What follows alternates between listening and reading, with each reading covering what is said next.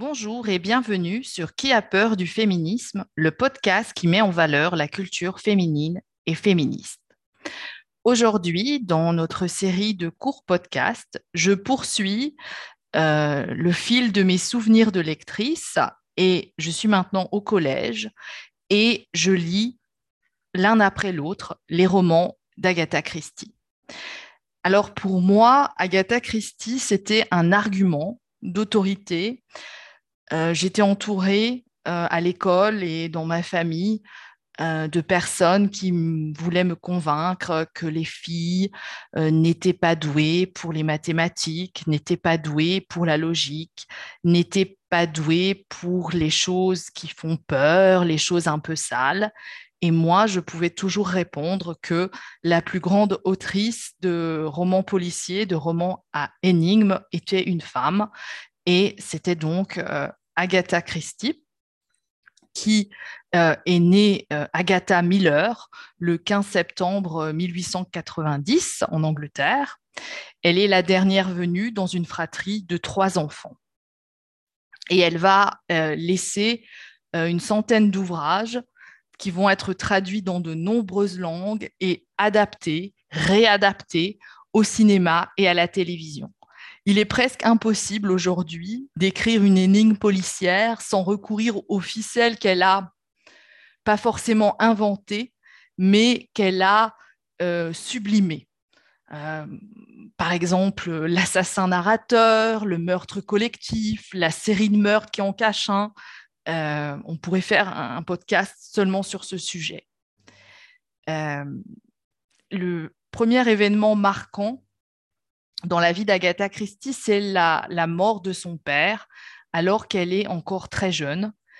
Et elle va donc être élevée par sa mère, Clara Miller, qui fait un choix un petit peu étonnant, qui est celui de l'instruire à la maison avec l'aide de précepteurs et de l'amener dans ses voyages. Elle va d'ailleurs léguer à Agatha, et on le voit dans les romans, une passion pour les voyages. Et c'est également Clara qui va inciter sa fille à écrire dès son plus jeune âge. Elle va l'envoyer à Paris pour étudier le chant et le piano. Mais la timidité d'Agatha va l'empêcher de continuer dans une carrière musicale. En 1914, Agatha va épouser un officier de l'armée de l'air, Archibald Christie, qui va lui donner le nom qu'elle va, son nom de plume. Et ils auront une fille en 1919, Rosaline.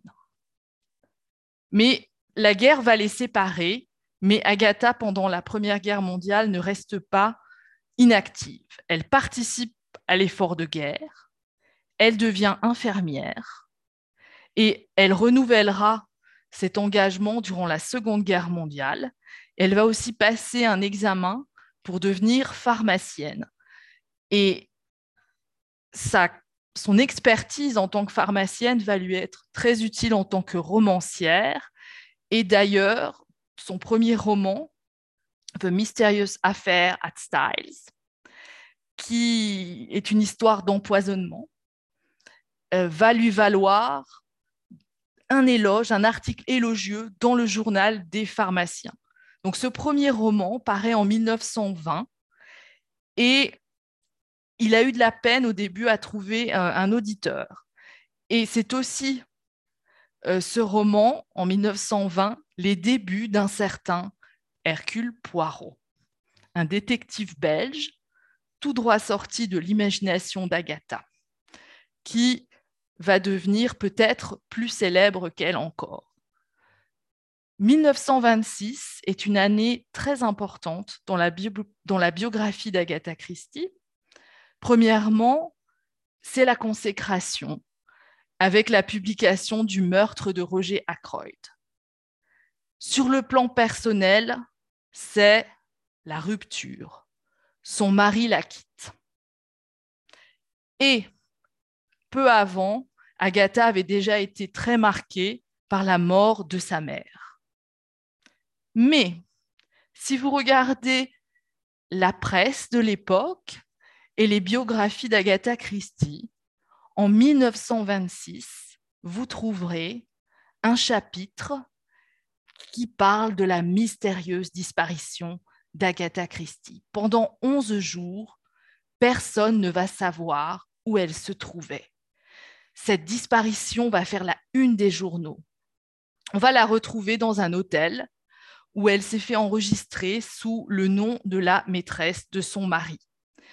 Et elle va prétendre ne plus se rappeler pourquoi elle était là. Elle, n'expliquera jamais. Euh, le mystère demeure encore aujourd'hui. Certains parlent de coups médiatiques, d'autres parlent vraiment euh, d'un choc et, euh, et de, décompression psychotique même. Euh, peu importe, il se trouve que cet événement, c'est aussi une décision d'Agatha Christie de rester très discrète sur sa vie et sur son œuvre. Ensuite, après 1926, le, succès, les succès s'enchaînent. Euh, elle rencontre également un archéologue qu'elle va épouser en 1930. Et le métier de son époux va lui permettre de voyager, ce qui la rend très heureuse parce qu'elle aime voyager. Et ça va aussi donner des, nouveaux décors à ses romans. On pense par exemple à Mort sur le Nil. Elle va publier, peut-être c'est quelque chose qui est moins connu, elle va aussi publier des romans qui ne sont pas des romans policiers sous un pseudonyme, mais euh, ça ne sera pas le, même succès. Donc, on retrouve chez Agatha Christie un petit peu la, même déception qu'on avait chez Louisa May Alcott, à savoir euh, qu'elle est cantonnée dans un genre, euh, celui du roman policier pour Agatha Christie au niveau des critiques féministes, on retrouve aussi des, avis euh, opposés. Donc, on a des critiques qui considèrent qu'Agatha Christie est conservatrice, euh, qu'elle défend la place traditionnelle des femmes, qu'elle ne fait pas mieux que, que Alan Poe ou Conan Doyle. Et on souligne que euh, Hercule Poirot euh, utilise des méthodes logiques et rationnelles, tandis que Miss Marple s'appuie sur son expérience quotidienne euh, et son intuition. Donc on accuse Agatha Christie de, renforcer les, stéréotypes de genre. Mais on a d'autres critiques qui, au contraire, vont souligner, premièrement, que Agatha Christie n'a jamais été une fan d'Hercule Poirot et qu'il y a toujours une distance vis-à-vis de ce personnage, de l'ironie, alors qu'il euh, y a une vraie euh, solidarité avec Miss Marple. Et là encore, on peut se dire euh, que Agatha Christie n'est pas une féministe, en tous les cas pas dans son œuvre, mais qu'elle va rendre visible, par exemple, euh, les personnes âgées dans la campagne anglaise.